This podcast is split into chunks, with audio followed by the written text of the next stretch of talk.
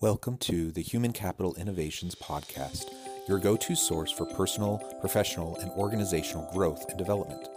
We hope you tune in often for all things people management, organizational development and change, organizational leadership, and social impact related. Maximize your personal and organizational potential with Human Capital Innovations Podcast.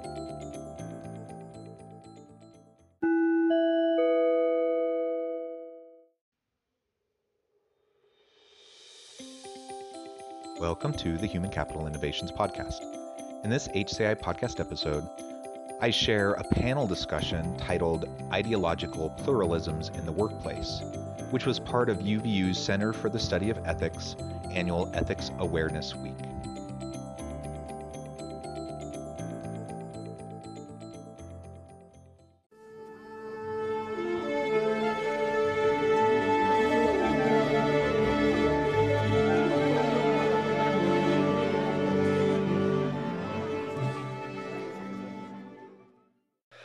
Uh, welcome, everybody. Um, we're excited to have you here with our uh, presentation during Ethics Week for uh, the Woodbury School.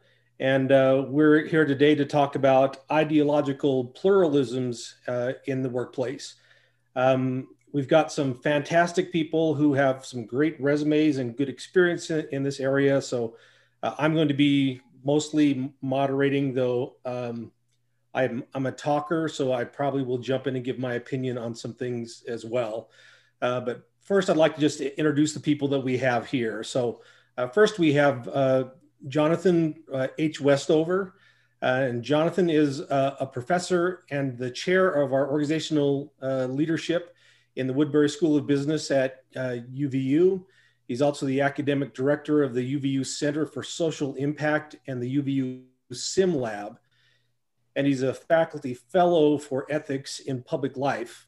Uh, and he previously was the associate director there in the Center for the Study of Ethics. So he serves on a host of non- nonprofit community and association boards and committees. And he's received numerous awards for his teaching, uh, research, and service to the community. So that's John. Uh, we also have Maureen Andrade. So uh, Maureen is a professor in the organizational leadership department at U V U.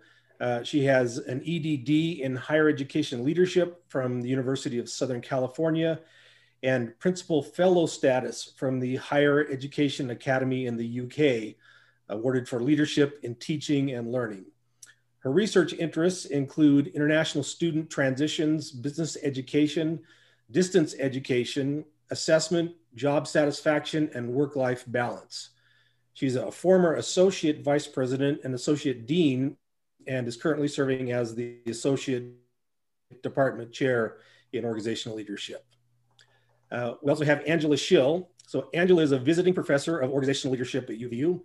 Uh, she was a research analyst for McKinsey and Company and an editor for the Faculty of Economics and Judge Business School at the University of Cambridge, where she also did her doctoral work. Uh, in Central America, she was head of research for the Latin American Center for Entrepreneurs, in addition to helping form Latin America's largest women's M B A scholarship for women entrepreneurs.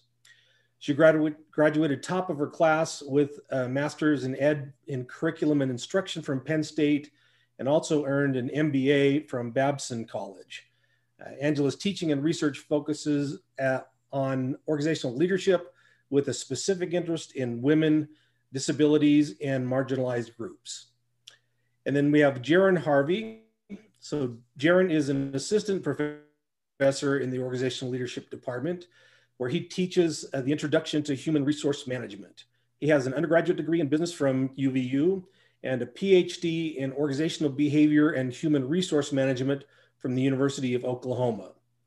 From a teaching perspective, Jaron enjoys discussing how the advances in research related to human resource management can improve managers' effectiveness and enhance employees' career success. On the research side, Jaron studies the challenges that employees face when going the extra mile for their organization.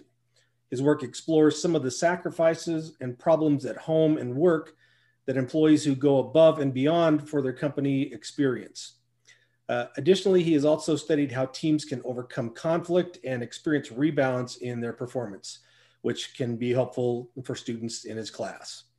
And uh, I'm going to go ahead and introduce myself in the third person. That's kind of weird.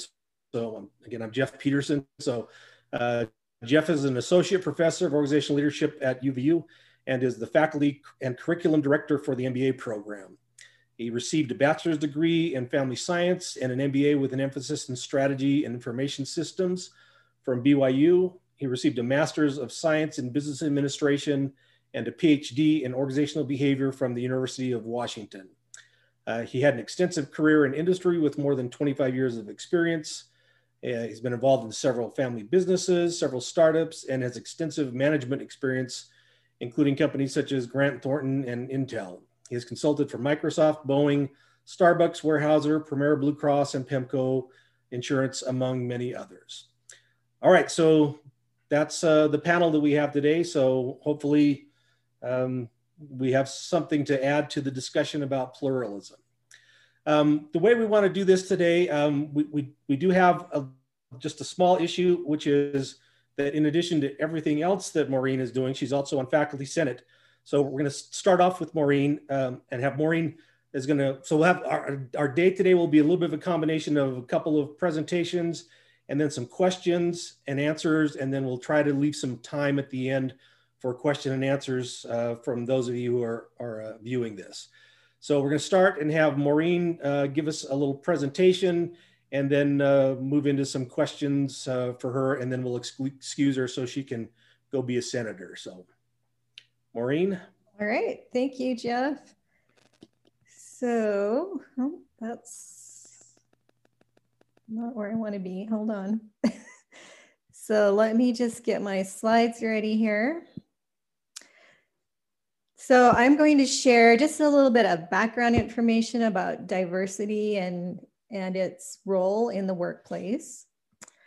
Um, so there's an activity I usually do with my students in the classroom. I divide them into groups, and then without talking to their group members, I say rate the level of diversity of your group from the least similar to um, the most similar. So. And then I have them calculate their average. So they just look at each other and they decide how similar they are to each other. So you could kind of do that. Just look around. I don't know who you can see where you are, but um, just kind of think about how similar or different do people look. And then I have them answer a set of questions for five or ten minutes or so, like the ones on the screen. And after they finish answering those questions, kind of about their childhood and their values, um, places that they enjoy and so forth, then I ask them once again to rate the diversity of their group. And then they average their scores. So what do you think happens? Um, initially, they might see some dissimilarities, and then after, depending on the class, and then after they talk to each other, they realize that they have in more, more in common possibly than they did before. So this kind of gets at the idea of surface level diversity and deep level diversity. So surface level is just what we can see when we look at someone, gender, age, um, ethnicity or race, um, religion possibly, and, and factors like that. Um, and then deeper level diversity is our personalities, our values, um, uh, beliefs, and those kinds of, those kinds of items. Okay, so diversity, all right. So do you like to work with or hire people like yourself or different from yourself? So just kind of think about that question. If you prefer to work with people similar to yourself, you might be, um, that's kind of called affinity bias. You just like people who are the same as you, you feel more comfortable with them. But there are distinct advantages to hiring people who are different or working with people who are more diverse and different. Um, so there's been quite a bit of research on this area, and if you have an organization with a high level of diversity and also a high level of inclusion, which means people feel comfortable with each other, they feel connected, um, they feel like they can openly share their um, beliefs, their thoughts, their values, their perspectives. Um, you end up with uh, better talent and higher innovation, which leads to stronger performance, market share, um, and just overall financial performance. So there's quite a bit of research Uh, related to the value of diversity. Um, this is a TED Talk, and if you're interested in it, you can look it up. Um, it's a pretty interesting study of about one hundred seventy-one countries in Austria, Germany, and Switzerland. And the researchers looked at how many innovative ideas did the company actually implement, and how was diversity related to those ideas. And they found, well, they kind of theorized that the companies that had the most, they thought maybe the companies that have the most open kind of leadership style, where people feel that they're able to express themselves and be themselves and share their, their ideas and their talents and so forth, would maybe be the most innovative. So what they actually found is that the companies who had implemented the most innovative ideas and um, received revenue from those ideas had twenty percent, twenty percent of their leaders were women. So they were looking at um, there needs to be a certain number or percentage um, in order to kind of move the needle on innovation. So it says innovation revenue rises as the share of female managers increases above twenty percent. So that was kind of the cutoff. And they did a lot of, they've done some follow-up studies and looked into this in a little bit more detail, but um, there's a, a fairly large pool of women who could be managers and be in leadership positions, but it, um, There aren't as many there aren't as many managers actually in the those positions as there could be. So all of these things on the screen are benefits of diversity. You can just skim through those fairly quickly, and we've already talked about several of them. Um, and then just think for a minute. We've talk, been talking about diversity here for a few minutes, but what comes to your mind when you think about it? So there are four different areas. Biographical might be what people most commonly think about, and that's related to that surface level diversity that we talked about in the beginning. Then there's intellectual diversity, just ability for critical thinking, problem solving, and so forth. Um, some jobs, of course, require physical diversity. And then there's cultural diversity, where we can learn about how people do things in other cultures or other countries and societies and, and that sort of thing. So let's just look a little bit about at Utah, because um, Utah, the demographics are changing. Uh, so it's something that we need to prepare for as employers or managers and leaders. So on this slide, um, we'll see, let me just,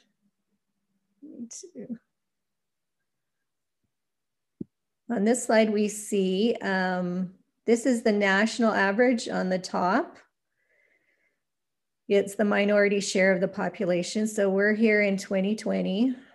Um, the green bar is Salt Lake County. The blue is Provo. This deep red color is all of Utah, and the purple is Utah County. So we are the least diverse, but the direction is going the same way for all the different counties. And we are just lagging behind slightly. Um, well, we're lagging behind the national average, but we're still increasing. Okay, and then this is just another way of depicting the same thing, but it's just comparing nineteen seventy with twenty thirteen, which was obviously quite a while ago still. But we look at Utah, it's below the average, but it's still increasing. And then we look at um, age. So diversity also includes age. So this graph is a little bit complicated, but Um, the red bar is zero to four, and then five to seventeen, eighteen to twenty-four, twenty-five to twenty, sorry, twenty-five to sixty-four, and sixty-five to eighty-four, and the top is um, over eighty-five. So you'll see that the, the population is aging um, uh, as we, as we move forward. Um, and then just in closing, I wanted to mention a lot of companies are being recognized for different types of emphasis, emphases on diversity. So Coca-Cola, for example, they have diversity education programs and training and a speaker series, um, parental benefits um, for paid leave for both new mothers and fathers. So all of these companies have been recognized for different initiatives that they've been sponsoring. And they're, they're focusing on different areas of diversity to make their companies more diverse and inclusive and recognize those benefits that we talked about. Um, Kaiser Permanente, healthcare industry, uh, there's no racial majority. sixty percent of the staff are people of color. Um, three quarters of employees, half the executive team, more than one third of physicians are women, and they provide culturally acceptable medical care.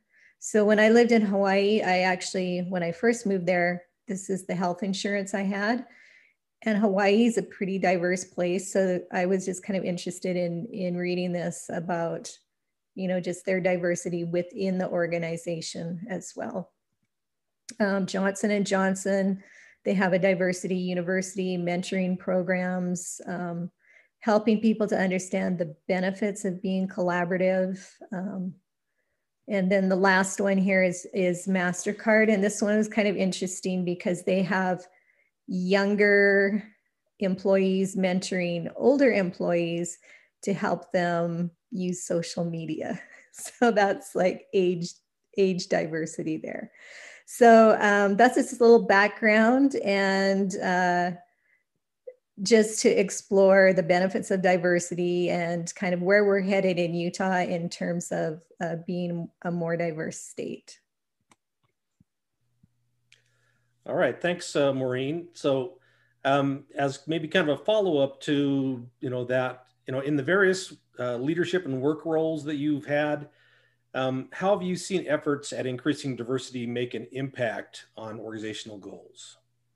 So I was thinking about this, and um, as I mentioned in my presentation, I did work in Hawaii for twenty years, and Uh, I worked at B Y U Hawaii, and that's a very diverse school where about fifty percent of the students are international um, from seventy or so different countries. And when I first moved there, I actually, to the university, I actually lived in the dorms, and I ate with the students in the cafeteria. So I had a pretty low level position, but um, so in the cafeteria, all the students Uh, sit with people from their own countries and speak their own language. So you could call that affinity bias, but because they're more comfortable with people from their own culture and speaking their own language, and it gets very difficult to speak English all day and interact with people who are not like you. So, so that was a great um, benefit, though, at that context in that organization. Um, I mean, people did interact and get to know other cultures, but there, there were still times where people wanted to be comfortable and associate with people that were more like them.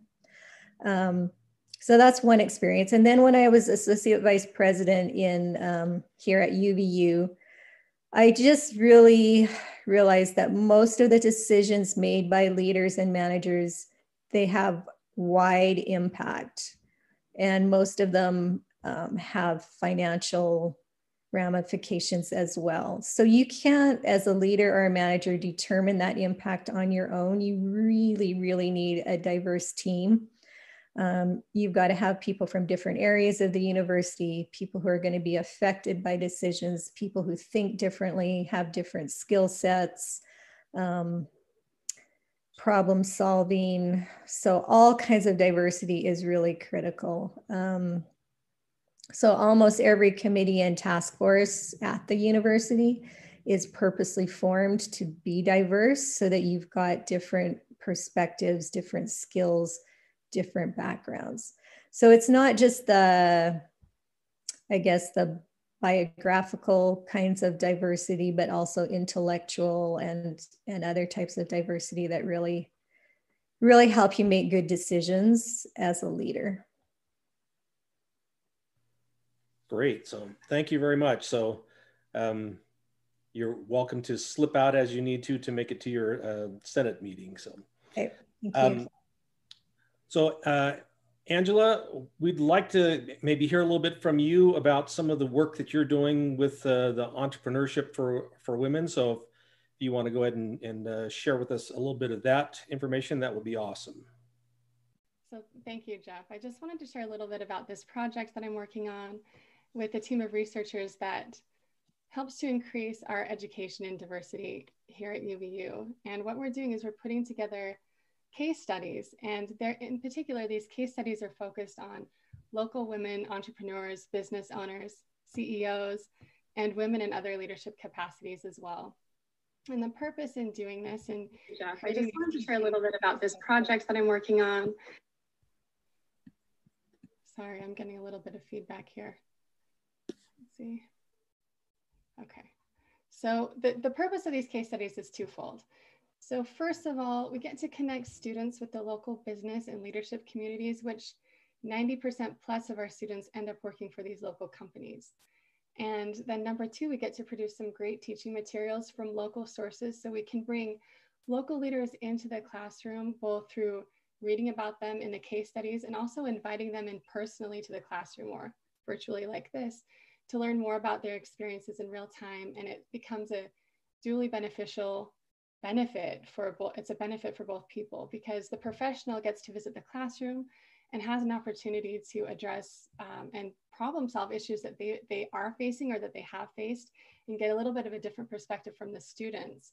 And another additional benefit is that students have this special unique time in the classroom to address real world issues that they either maybe have faced before in the workplace or will, and they can get practice and insight and perspective, and then develop the insight that then when they walk into the workplace, they can use these, they can use this information to help them in their own careers. And so one of the most inspiring elements of doing this work is actually having the privilege of interviewing these women in Utah who have accomplished so much. And often it's in the face of failure and challenges and barriers and limitations. And so to hear how they have been able to get through those, and kind of sometimes just hear that, that they, they deal with flat out failure, and then how they've picked up the pieces and moved on. And I just wanted to share one story that I think is really fitting for our topic today about a woman. She was an entrepreneur business owner who, well, she is an entrepreneurship business owner who was first working for another company, quite a big company, and doing really well. We'll call her Gina. And the gist of her story was that Gina was starting to see that one of her Black female colleagues was being singled out and really sabotaged by a group of managers on a continual basis. And it got to the point where she couldn't, she couldn't handle watching this anymore. And so she complained, and she, she could see this blatant campaign to oust her colleague. And when she did that, she was fired. And then later on, when higher ups, her superiors, found out about what had gone on, they came back to Gina and they asked her to come back to work for them with a twenty-five percent increase in her salary. And Gina turned them down because she couldn't any longer work for a company where this kind of behavior had been perpetuated within the culture, where people had accepted it and allowed it to go on. And she valued diversity and equality. And so the interesting thing is, doing this and suffering from this consequence of quitting her job actually became a springboard for her with her next career path, which is a little bit of a different story, but it's, it has a good ending. But these are the kind of stories and information that are cropping up with this research that we're doing. And it's helping to inspire and change, hopefully, workplace culture and students within the community who, and women who might otherwise um, not have a lot of the insight and benefit of all these other women who are building this foundation and example of how to deal with challenges that are sometimes unique to being a woman or a minority or a marginalized group in some way. And then having that ethical integrity wherever we fall in that spectrum as men and women to learn from these stories and then have the courage to take those kinds of stands. Well, thank you. Um, so Angela, to kind of follow up on that, so um, to, to what extent does, you know, whistleblowing about ethical issues kind of supersede your own employment security in an organization? You know, I think this is kind of a moving target for people depending on where we, where our individual values are in terms of what we see as being ethical and where we draw our own lines. But I think it comes down to the kind of culture that we want to perpetuate in our workplaces, in our communities, and within our lives. And so for going back to Gina's story, she could have easily justified returning because the people had reached out, acknowledged there was a problem, and offered, you know, they apologized and offered something to her to make up for what had happened. But I think she had kind of a, she had an internal drive to make a bigger statement than just this one situation. And so her code of ethics that she had to value diversity and to value fair treatment, she was willing to sacrifice her career in order to. She didn't sacrifice her career is really the truth, but she left a place where she didn't want to see racism or prejudice perpetuated among her colleagues. And the amazing part of Gina's story is that she went on to start her own company. She's a business owner and entrepreneur, and it's made a huge statement. And what she does, she took this experience and it changed her so much, and it, it impacted her that she now goes and her job, her business is in the business of removing textbooks in, in children's schools and classrooms that perpetuate stereotypes. She noticed that these textbooks were just old and not updated, and they weren't valuing diversity. So she removes those and replaces those with um, textbooks that evaluate, I mean, not evaluate, that value um, diversity. And so this is something that she did to celebrate and value diversity and make a difference and change her life and become much more successful had she stayed where she was. So I think, you know, it's a, looking at her example, we all have a different way to do that, but we receive courage and insight from her story. And then we can decide where we draw that line and where we stand up and say something. And I think in the current climate, more and more of us who say this actually can um, initiate greater change and have less of these circumstances cropping up in the workplace in general. And, and I think you bring up a good point that sometimes people think that Um, efforts towards uh, diversity and fairness really uh, are only benefiting marginalized groups, but they actually impact all of us in an organization. And, and the research shows that most people want to be somewhere where uh, there is diversity and where they feel like people who are different are, are valued. And so that, that can be what's missing sometimes is other people who aren't necessarily marginalized, who need to have the courage to stand up and say, hey, I see something uh, that's that's wrong, instead of saying, well, it's up to the minority to fend for themselves. And, and uh, so I, I think that's a, a good, good reminder for us that we do need to be champions uh, when we see things that are unfair in others, even if it's not towards us. I love um, that. So I'd like to switch maybe, um, so Jaron, you know, we were talking about a little bit about this idea of kind of I. ideological pluralism. So um, maybe you could kind of tell us what uh, what ideological pluralism looks like in the workplace. So how would you kind of explain that? Ideological pluralism, first, uh, just a general idea of what that is, is um, we all have different ideologies. So sets of beliefs that we have about the world around us, the way things function. And you can have an ideology about almost anything. You know, for instance, because I graduated from the University of Oklahoma, I have a very specific ideology about what makes the best college football program um, in the country. And it's a lot of Heisman trophies and lots of points and good offense. Um, so that's sort of an example of ideology. And when we talk about pluralism in ideology, we mean that people, you know, can coexist with these different sets of ideas about, you know, the way the world works and belief systems. And so in the workplace, I think what we have to become more and more comfortable with as Maureen and, and some of what Angela also said kind of suggests, is that as we diversify in the workplace and we bring more people in, and, you know, different uh, groups of people who may have been part of the workplace but are, are increasing in numbers as they join in greater numbers, we're going to have a lot of different belief systems. And so um, as employees, as managers and bosses, owners, and in all kinds of different contexts, one of the things that we just have to become more adept at and understanding um, about is the fact that people don't always see things the way that we do. You know, there's um, there's a fundamental uh, belief that most people have, and and it's uh, it's a self-serving bias, and and this is a really healthy thing, despite the fact that it kind of sounds negative, right? When you say self-serving bias, we all kind of get this idea like, oh, they're in it for themselves. But the self-serving bias is really, it's a, in some ways, it's a psychological defense that we have, that we, we tend to look at the things that we do in a very positive light. And we explain our successes through that kind of a lens. And it, when we encounter failures or things that we don't agree with, we, we tend to push them away because of this bias. Uh, and so one of the things that we have to do is, is try to, you know, to the degree that we can, sort of tamp that down and be more open um, in, in our work environments. And so, you know, just from a, a beginner's perspective of what does it look like um, and, and what do we need to do? I think, you know, first we have to recognize that we're going to encounter a lot more different uh, belief systems and ideologies in the workplace, you know, at sort of an increasing rate, just because of the changes that are happening um, on a large, not just Utah scale, but really a global scale.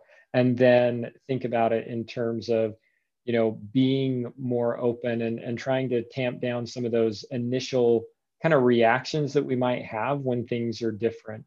Um, kind of going back to what Maureen said about the students that would sit together at lunch Um, and, and talk to people who were part of their same group. That's a really common thing. It, you know, we, we often in the social sciences refer to it as the similarity attraction paradigm. And it's just the idea that we like to be around people who are similar to us. You know, for me, kind of going back, if you're not a Sooners fan, I really don't want to hear your opinions about college football.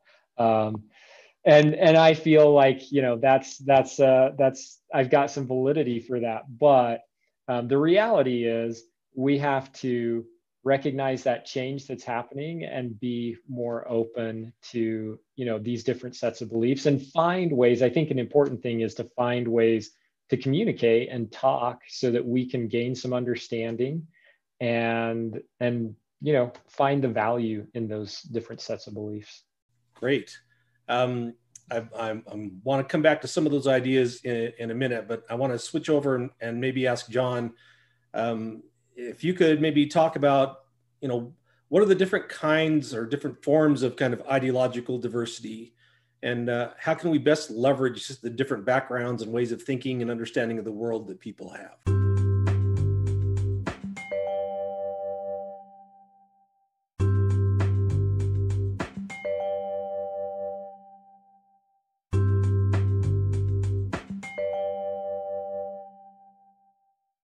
Yeah, um, I, thanks for the question, and thanks, uh, Jaron and Angela and Maureen for, for your contributions.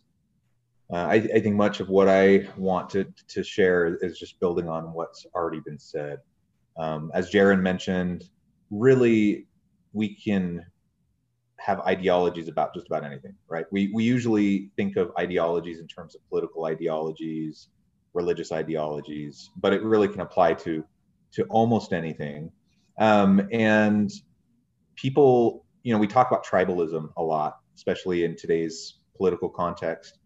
Um, but it's, it's not just religion or politics, it's it's brand tribalism. You know, I, I know, Jeff, you're you're a, a huge Mac person, right? You love Apple, um, and you're committed, you're loyal.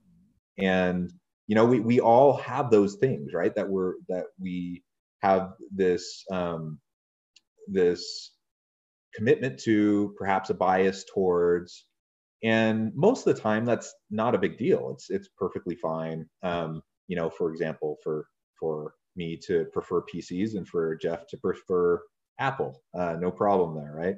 Um, but th- the problem comes when when we start to other those that don't agree with us. Uh, and so if I start to think Jeff is stupid because he likes Apple, um, that's a problem. Uh, if he thinks I'm stupid because I like a P C, then that's a problem. Uh, same thing in, in political circles, religious circles. Um, and so I, I think it's just really important for us to recognize, to remember that very thoughtful, intelligent people can look at the exact same set of information, the same data, and often come to different conclusions. Uh, and that can be frustrating when that person sitting across from you disagrees with you and they see something from a completely different perspective. Uh, I, I I understand this in my head, but it doesn't always play out in practice when I'm talking to someone, and I get frustrated um, because I, I just can't fathom, I can't understand why they have the perspective that they have. Um, some of that wrestle is healthy and, and necessary. As long as we're open to dialogue, then we can work through that. And as long as we treat each other with dignity and respect, and we're willing to hear each other out, and try to find common ground, then that wrestle, that tension actually becomes beneficial. Uh, where it's really unhealthy is, is when we really get entrenched in our own ideology, when we really um, just dig in, and where we start to otherize those who disagree with us and, and start to judge them and start to um, break down any sort of meaningful communication with them. And unfortunately, I feel like in society at large right now, we see a lot of that. And I think participants in Ethics Awareness Week this week, you're, you're hearing about that in a lot of the other sessions. In the workplace, it's not always quite the same, right? We, we you know, typically aren't talking a ton about religious ideologies in the workplace. We're typically not talking a lot even about politics in the workplace, though it can come up. Um, but but we, we bring with us all sorts of different um, perspectives and point of views, biases, Uh, even prejudices that um, that we need to be aware of, and and everyone else has already so eloquently, you know, explained the value of of diversity, the value of inclus- inclusivity and belonging within the workplace, and why that's really important. Um, one way I like to think about this uh, is with Plato's allegory of the cave. Um, so many of you are probably familiar with this allegory. The basic idea is that, you know, we're we're basically in the shadows within this cave. We have a very limited view of the world, very limited um, perspective. And our reality is what we see based on the light that's in the cave and the shadows that are cast. And it's not until we start to emerge from the cave that we can actually start to see uh, a, a richer, broader um, view of reality and, and, and the world around us. Um, I, I lived in um, in Asia for many years, and And early on in my time living in South Korea, I learned about a Korean proverb that's actually very similar to, it's actually essentially the same meaning behind Plato's allegory in the cave, um, allegory of the cave, and that is frog in a well. The idea of frog in the well is that, you know, you think about yourself as a frog at the bottom of a well. Um, it's, it's wet, it's cold, it's dark, you're trapped, you can't get out. Um, so there's some negative descriptors, but there's also, but you're safe, right? You're you're probably, you don't have predators going after you when you're at the bottom of a well. Um, and it's quite a different thing if you were born at the bottom of a well versus if you happen to be hopping along and you jump in and you fall down the well and then you get trapped. Um, so usually when we're talking about a frog in the well, similar to the allegory of the cave, we're talking about someone who is born there. That's that's their whole world, that's their existence. And if you don't know any different, you don't know that you're trapped. You don't know that you're cold, that you're um, that it's dark. You don't know that you only see a small sliver of the sky above you. That's your whole reality, is what you experience down there. Um, but as we as we grow up, as we get education, as we mature, as we experience um, difference, and we're, we interact with people um, who aren't like us, who don't come from the same background as us, Uh, we start to, you know, figuratively rise out of the well. We start to go to the top. And as we get to the top, something interesting happens. Um, and, and now I'm, I'm expanding upon the original meaning of frog in a well, but this is my own thinking about what happens when you're that little frog and you peek your head over the top of the well. Um, you look out and all of a sudden you realize, first of all, the sky is vast. You, there's so much sky you didn't even realize was there before. You see the mountains, you see the, all the uh, variety in the landscape. You see there's lots of other animals out there too. It's not just you and like the little bugs at the bottom of the well. And for the first time, you're experiencing all of this stuff, right? The other thing that starts to happen is that you start to look around the landscape and you see that there's actually all of these other little wells dotting the landscape. Um, so yours is not the only well. There are hundreds, thousands of other wells with little frogs peeking their head out um, all across the landscape. And they're all experiencing the same thing that you are. They all had their, their upbringing. They all had their own individual um, belief systems, their own norms and values um, that they learned in, in their home and in their communities. And, and for the first time, now everyone's starting to realize, wait, there's other stuff out there. And people tend, and people or frogs, right? They tend to have a, a few different reactions. Um, one reaction is that all of a sudden you get scared because you're not safe anymore. Uh, once you peek your head out of the well and you see all these predators out there and you see the vastness of the world around you, then um, you can get scared. And you know the well, you're comfortable with the well, that's everything you've known your whole life. And so a lot of people will just retreat back down the well or re-entrench in their ideologies. Others will get excited, they'll say, hey, I wanna go explore, and they'll hop around, they'll go explore the landscape, uh, and they'll, they'll say, oh, look at this other well, that looks so interesting. And they'll go peek down another well, and then they, they decide, oh, that's really cool, I wanna go live in that well now. And they'll just trade one well for another, or they'll trade ideology for ideology. And we see this all the time in, in uh, politics and religion and, and a lot of different facets of life, right?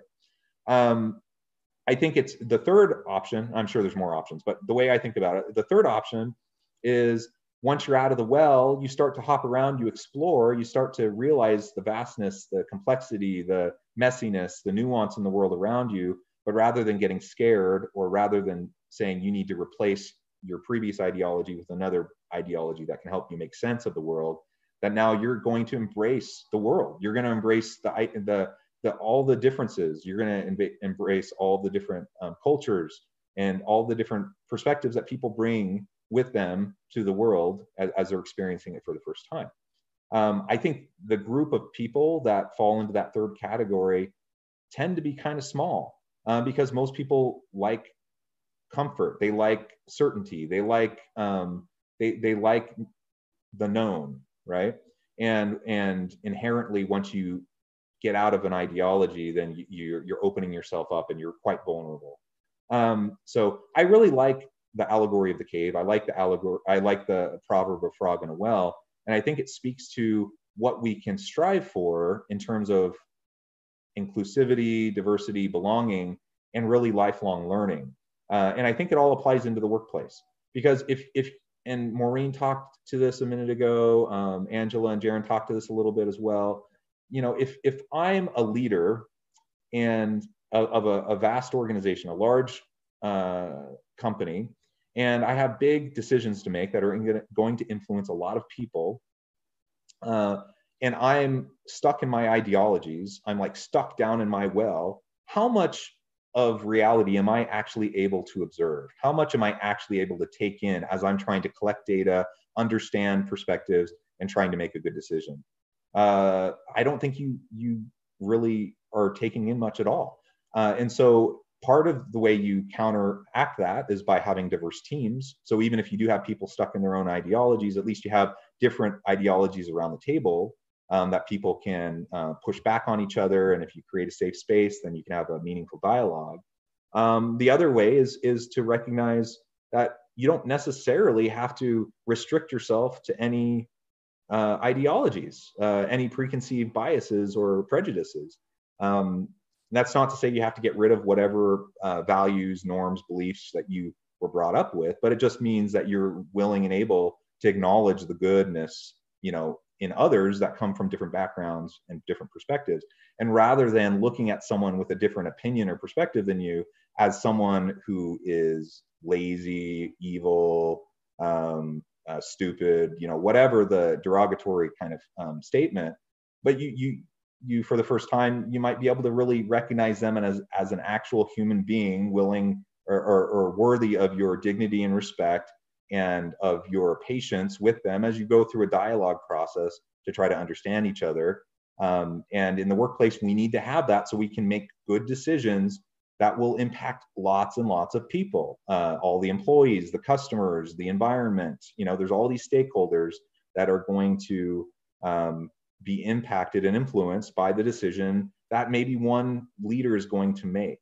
Uh, so we better um, understand the weight of that, right? And and I know if I'm a leader, I don't want to make all the, because of that weight, I don't want to make all the decisions on my own. I want to, to have a collaborative envi- environment where other people can, can help carry the weight. And, and that only happens as I empower the people around me, as I try to seek out input, as I try to incorporate that input.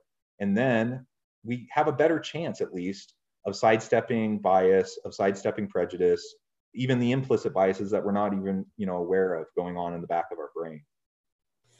So thanks, John. Uh, in fact, uh, I kind of want to take off from what you just said and maybe direct a question towards Jaron, which is, so is there a place for personal ideology in the workplace? So kind of the, the counterpoint to John, of John saying, you know, kind of, you know, not, not embrace that. Is there still a place for people to have a personal ideology?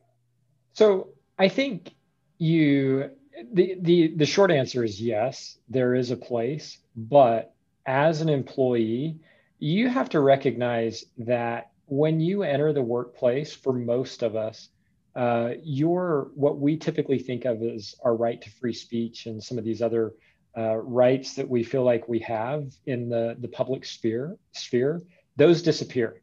So you don't actually have, for most people, the right to free speech in the workplace. So while there is a place for someone's ideology in the workplace, they need to be very thoughtful about Um, both whether they can express that and how they can express it. And they also have to recognize that an employer uh, is completely within their rights to ask them to not express their ideology.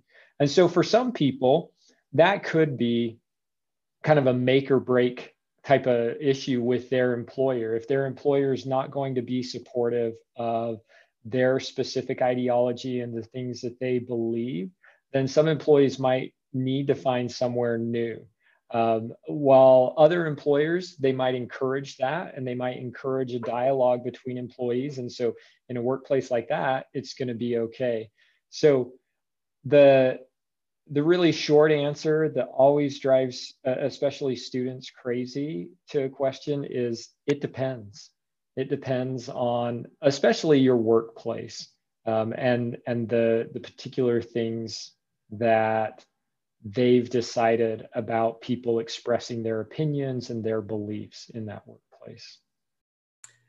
Yeah, I think um, the example that comes to mind is, I believe it was Ford um, who had a policy where they said, you know, you shouldn't wear political things. So a MAGA hat was not appropriate uh, to wear at work, but but they were allowing people to wear B L M shirts. And so there's kind of this question to say, well, wait a minute. So when is it a political thing, like as a party versus a movement? And and so, you know, there, there certainly are examples where companies will come out and say, um, you know, we, we just don't want contention by, you know, expressing an ideology that may be uh, unpopular with some of the people that are that are there at work. So, but, you know, on, on the other hand, and I'll maybe just open this up for anybody, some companies, on the other hand, take very strong company ideology, just like they have kind of a company culture.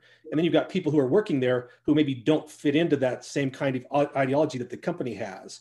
So what are your, and again, anyone can kind of jump in on this, what are your feelings? Should should companies do that, or should companies try to avoid having a, a clear ideology that they support? So I'll I'll just jump in uh, a little bit, um, just from the build on that idea that you mentioned, Jeff, that some companies seem to have some pretty strong ideologies. Um, so I, I tend to think of Starbucks. Um, for years, Howard Schultz, uh, he was the C E O of Starbucks, and he did some pretty, uh, at, at some moments, some pretty brilliant things to bring ideological conversations into the workplace. And then there were moments when those things that they did didn't go over too well. And I'm thinking specifically of when he had, uh, he actually said he wanted the baristas to have conversations about race relations with the customers. And they, they printed on the side of their cups, uh, I believe the phrase was race together.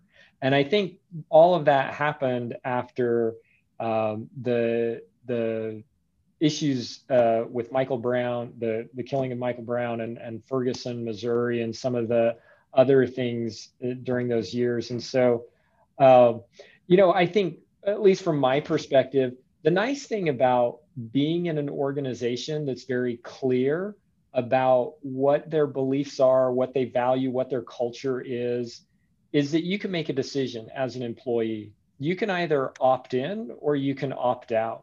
Um, I think the, the more frustrating thing for me as an employee would be to be somewhere where it's really not clear and people don't actually have those conversations, because most of us try to seek out information and clarity to reduce the amount of uncertainty around us. And so if we can't communicate and people are not, um, you know, clear, the organization's not clear about what its belief system is, then you're kind of left in this spot where, you know, is, is this a company I can stay at, or is it my supervisor that I'm not happy with? I, you know, my perspective is it's nice when the company's clear. Yeah, thanks, Jaron. I'm, I'm happy to jump in too.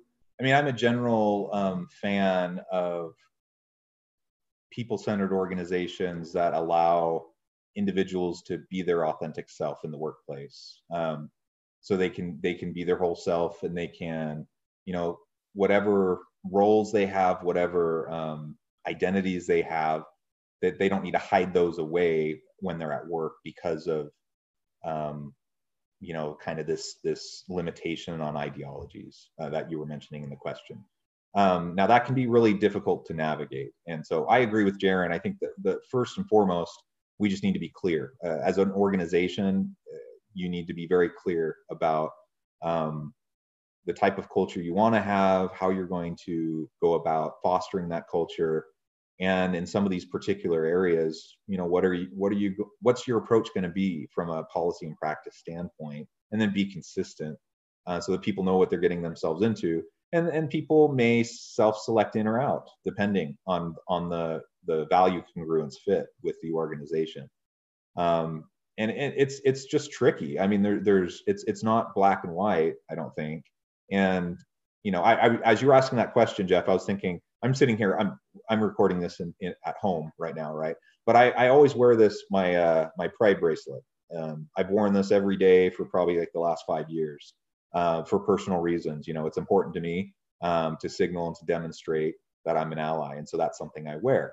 Now, in some organizations, that could be seen as um, kind of restricted speech, that they, they don't want that kind of advocacy, S- similar to what you said about the Black Lives Matter shirt or, or paraphernalia or whatever. Um, now, if, if U V U decided to say, we don't want any, any of that at U V U, and so I couldn't wear my bracelet, I, I honestly would have a problem with that. And I would probably voice that, um, that opinion. And ultimately, if if that was something they felt so strongly about that they wanted to enforce, then U V U wouldn't be the place for me anymore. Now, I, I say that, that's obviously not the case. U V U has no problem with me, me wearing my pride bracelet or having my um, having my safe zone uh, thing up in my window of my office or any of those types of things, right? We're an inclusive campus. Um, but that's that's the point, is if, if you, in, you can in, invite and allow for one form of expression, but you restrict other forms of expression, that's where it starts to get really, really sticky, really fast. Um, so just that's that's my comment. Great, thanks. Um, Angela, um, I know you're having some connectivity issues, but I did want to kind of see if I can catch you on, on one thing that you have some sp- particular expertise in. So hopefully uh, we can get you. So, you know, so much of the, the focus for hiring managers is on finding people that have got the right abilities to do the job. So So what can people do to not overlook people who have abilities, but also have some kind of a disability? So I think this is such a good question. And I, I love that those metaphors and analogies that John talked about in emerging from the cave or the well, because I think a lot of, especially when you're talking about disability, this disability, there's are a lot of fears or preconceived notions that people have. And so being willing to face that a little bit and be get educated and come out of that, what maybe our preconceived notions are, and understand, I mean, we all come to the table with some sort of disability, some maybe more, you know, visible than others and to different degrees, but just being able to open our mind to a different way of doing things and getting to know a person and not just seeing the disability as kind of the everything, but that's a characteristic of a person and you can ask them questions about that. So many times when you're talking to someone that has a disability, the biggest question is people avoid me or they're afraid to talk to me or um, they're scared. And so breaking that wall down and being able to say, what is life like for you? How has this been? How has, and of course we have different laws and regulations of how we address these issues, but showing that you're open and curious and supportive to somebody who can then talk to you about how the way they navigate the world, I think helps when you're hiring to understand that these people that have some sort of disability have, they're capable. And oftentimes different areas that they have had to navigate in their world because of the limitations that are set due to their disability, they've had to become innovative and they've had to learn how to do things they, differently and with more, um, just that, that spirit of not giving up. And so they have a different vision of seeing the world. And often I think about Temple Grandin and her experiences as somebody with autism and how, because of her experience as a child and, and the things, I won't get into too many details about her life, but because of her unique perspective, she came to the world with all of these, these um, insights that helped her become prolific in the ways that she gave advice to, she, she often talks about humane treatment of livestock and slaughter of animals. And she's done so much research and scientific papers, and she's an autism spokesperson, and people were willing to listen to her and give her a, a platform. And then people can see how very capable she is. So I think I'm kind of rambling too here, but you get to know them, you see their capabilities, and be flexible, ask questions, and be willing to be amazed at people's unique perspectives because of their disabilities. So in a nutshell. Yeah, I can remember, you know, when I first came to U V U, we had a finance professor who was blind. Um, and so it was, uh, you know, you think, well, gee, why would we bother hiring a blind finance professor? Um, but he was actually one of the most popular professors that we had. He was very, very mm-hmm. good. And, you know, there were just, all required was uh, a little bit of technology for him to be able to do that. And, you know, the government provides money for Uh, work study students, and so assign a work study student for the things that require any kind of written stuff. Um, and, uh, you know, we would have missed out on a very fantastic professor had we just said, oh, we don't want to bother with the trouble of having to deal with a, a blind person. So, um, so it looks like somebody in the in the chat had asked, um, you know, I think this relates back a little bit to maybe what John was saying. So, uh, you know, what are U V U's guidelines on expressing personal uh, ideology? And uh, does it vary from professor to professor? So, although anybody can answer this, but uh, good question. I'm I'm not sure I'm aware of any specific um, restriction. You know, we have academic freedom. We have we we do have the ability to share our our thoughts and opinions, but we're not we're not free or at liberty to do that in some sort of a manipulative or abusive way, right? So I can't. Uh, browbeat a student, you know, who who has a different political perspective than me, or or economic or social perspective on something, right? Um, and that would never be appropriate. But I can share my opinion. Um, now, frankly, for me personally, other than things like wearing my bracelet, I don't really express those types of opinions usually in the classroom, anyways, um, because we're we're focusing on the subject matter. But outside of the classroom, you know, if a student comes to my office and they want to have a discussion about something or talk about careers, talk about things more broadly, you know, I, I, I've never felt restricted in any way to, to be open uh, and authentic. Yeah, and so, I think, you know, general professors have a lot of leeway because of, of issues of um, academic freedom. Uh, but obviously, you don't say things that belittle somebody or make fun of of something like that. But uh, but in general, um, you know, U V U's philosophy courses that their um, you know, inclusion is a big deal here. So they want to be inclusive, and historically, that's the way the universities were. It was kind of a, a marketplace for ideas, and anybody could express ideas, even if they were unpopular or bad ideas, because we would, could discuss them. So it, it pains me to see some universities start to squelch that and say that certain ideas can't be talked about on campus, because the way you refute a bad idea is not to silence it. It's that you uh, you address it and point out its flaws and, and the problems with it. So I've never felt at all at U V U like I wasn't completely free to express uh, my opinion about things,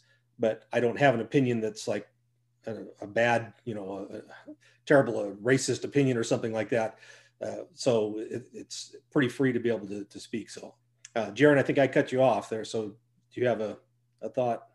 Yeah. So earlier I, I mentioned that in the workplace, in most workplaces, your, your freedom of speech rights don't actually extend. Um, so universities and other uh, places that are federally funded, state funded organizations, your right to the freedom of speech actually does extend there. And so beyond just the university culture of wanting to have, like Jeff said, a, a place where you have the competition of the best ideas or ideas in general, maybe some of them aren't really the best, uh, you... We do, we are protected um, through freedom of speech laws. Um, now, I, I completely agree with both, you know, with, with the sentiments that have been expressed before. This, we should never use that to browbeat someone or do anything, but um, just based on the laws and the way they work, uh, federal, federally, you know, essentially funded organizations do have a little bit more leeway when it comes to things like freedom of speech.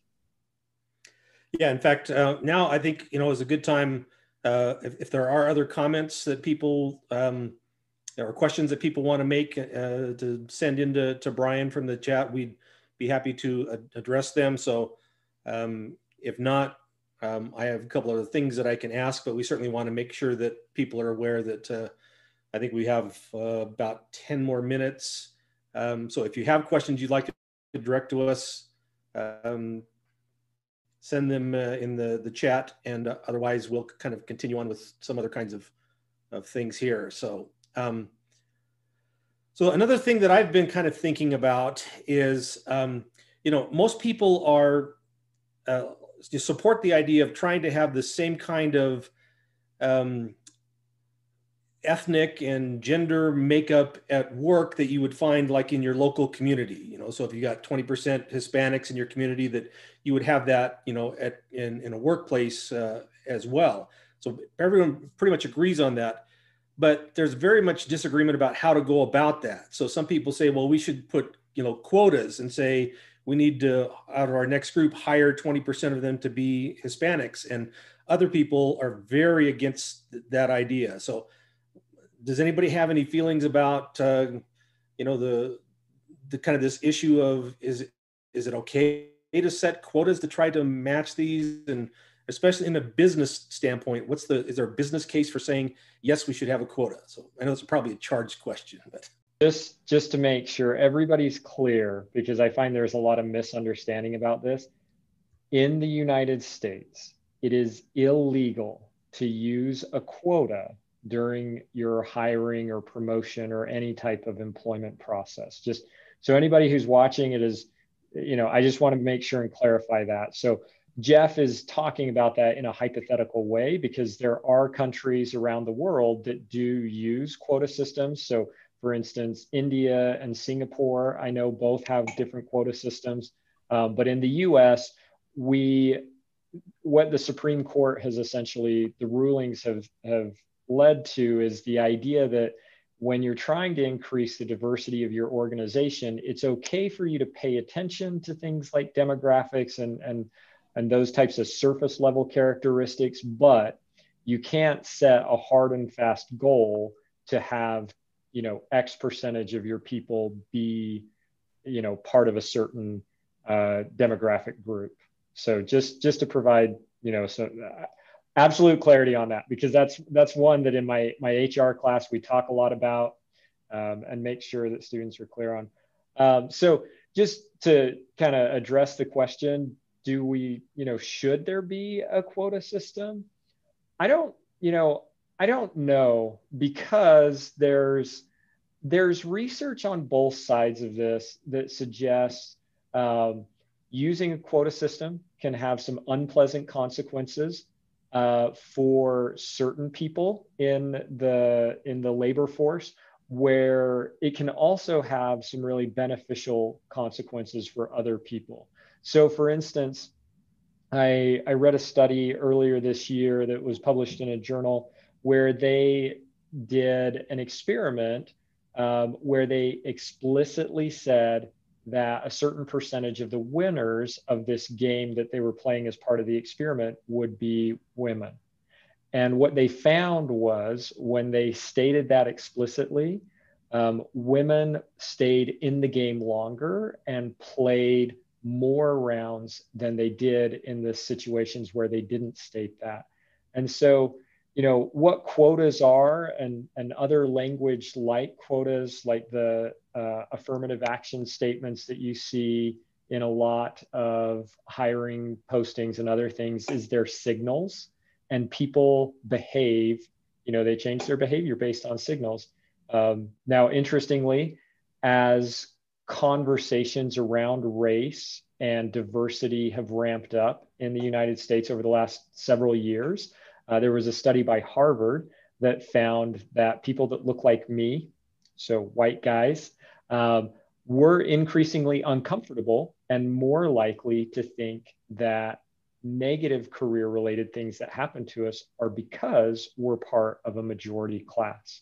So uh, what the research says, Uh, you know, unfortunately, is you're damned if you do, and and in some ways, you're damned if you don't. Yeah, yeah. I know. yeah. Go ahead, oh, go ahead, Jeff. No, I, I was just going to say you're absolutely right, Jaron. Uh, both from the research standpoint and from the legal standpoint in the courts, uh, it's it's so interesting to follow the case law around this issue. Um, but there have been some pretty um, significant Supreme Court cases um, around um, quotas and. and uh, those sorts of approaches, both in the workplace, also in, in higher education institutions. And I, you know, one of the things that I, I thought was interesting, I remember that, I don't remember what year it came out, but maybe in the early two thousands, there's a, a big case um, with the law school at University of Michigan. And, uh, you know, they, they prioritized, they basically gave um, individuals, applicants, you know, from minority populations, bonus points in their um, in their evaluation process as they're admitting students.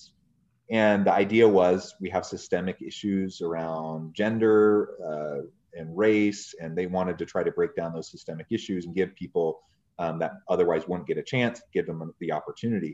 What they actually found, though, was that, let's take, for example, uh, an African-American student who applied for law school and got accepted, um, and they, they got bonus points, you know, because of their race. What they found was um, those individuals weren't particularly disadvantaged. Uh, they came from high S E S families, you know, they came from uh, home, homes that had, you know, where they weren't first-gen students, where where their parents, um, you know, where, where they had a high level of prestige and and uh, economic well-being. And so they, you know, they were benefited because of their race, but they didn't necessarily need that benefit the same way someone, you know, coming from a disadvantage, disadvantaged background in other ways might have needed it. And so there has been a shift a bit in recent years, you know, away from, you know, when we have uh, those types of lenses that we look at things during the hiring process, you know, and, you know, particularly in university admissions, you know, to think about it in terms of a socioeconomic status, background, and some of those types of factors, and driving, you know, whether someone has the economic need, for example, behind a scholarship or admission into a university. So anyways, I, I think it really is a difficult issue. and you can follow these cases in the courts, and it can be a little bit of whiplash as you go from one court to the next, and things get appealed and and things get overturned, and and and it's something we have to continually, you know, stay on top of. Yeah, the, the one of the examples that I really like is is in um, professional football. So in in the N F L, they have what they call the the Rooney Rule, uh, which, you know, if if you go back and historically look at the number of of uh, white coaches in the N F L, it was almost all white coaches for, for forever. And so they instituted a rule, which they call the Rooney Rule, which says that when you're hiring for a head coach, you have to interview at least one African-American for that position. Um, now, anybody who follows football at all knows that there have now been a number of African-American coaches. You know, and the, and the question would be, well, do you think an N F L team would be willing to hire a less than qualified coach just because of race? And obviously the answer is is no. These are, you know, hundreds of millions of dollars of, of stuff are on the line for these. But what happened is they weren't getting people into the pipeline to be considered. And so so that's one of the things that you can really do, rather than having uh, some kind of a thing on the back end to say, well, you know, we're, we're going to set a quota. What you do is you say, we want to increase the number of applicants coming into this pool from these various different uh, disadvantaged groups, and having more people in that pool increases the likelihood that we will find one that is actually, you know, qualified for the job. So that, again, you know, I, I know I've, I've had some African-American friends who really hated affirmative action and wouldn't even check that box, because they wanted to be able to say, I don't want my coworkers to think that I got this job for any other reason than I was qualified and capable of doing that, uh, that job. So, you know, it, it is a very complicated, um, you know, issue in, in that. So, um, so I think that's pretty much what we wanted to, to talk about today. So again, if there are any other questions that somebody wants to throw in that we can answer in about uh, two minutes. Um, we'd love to do that, but otherwise, um, I, I want to thank everybody for their ideas and for sharing stuff. So I, I felt like it was a very interesting uh, session, and hopefully other people did as well. So.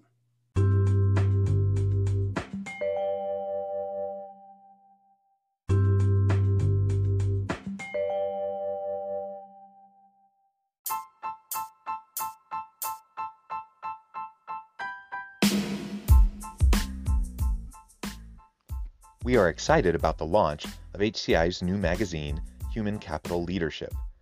Human Capital Leadership is a free, interactive e-magazine designed to help individuals, leaders, and organizations find innovative approaches to maximize their human capital potential.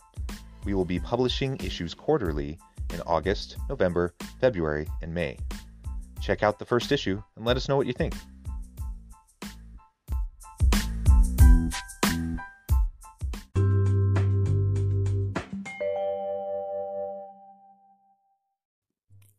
Thanks again for joining us for this episode of the Human Capital Innovations Podcast. I hope you stay healthy and safe, and that you have a great week.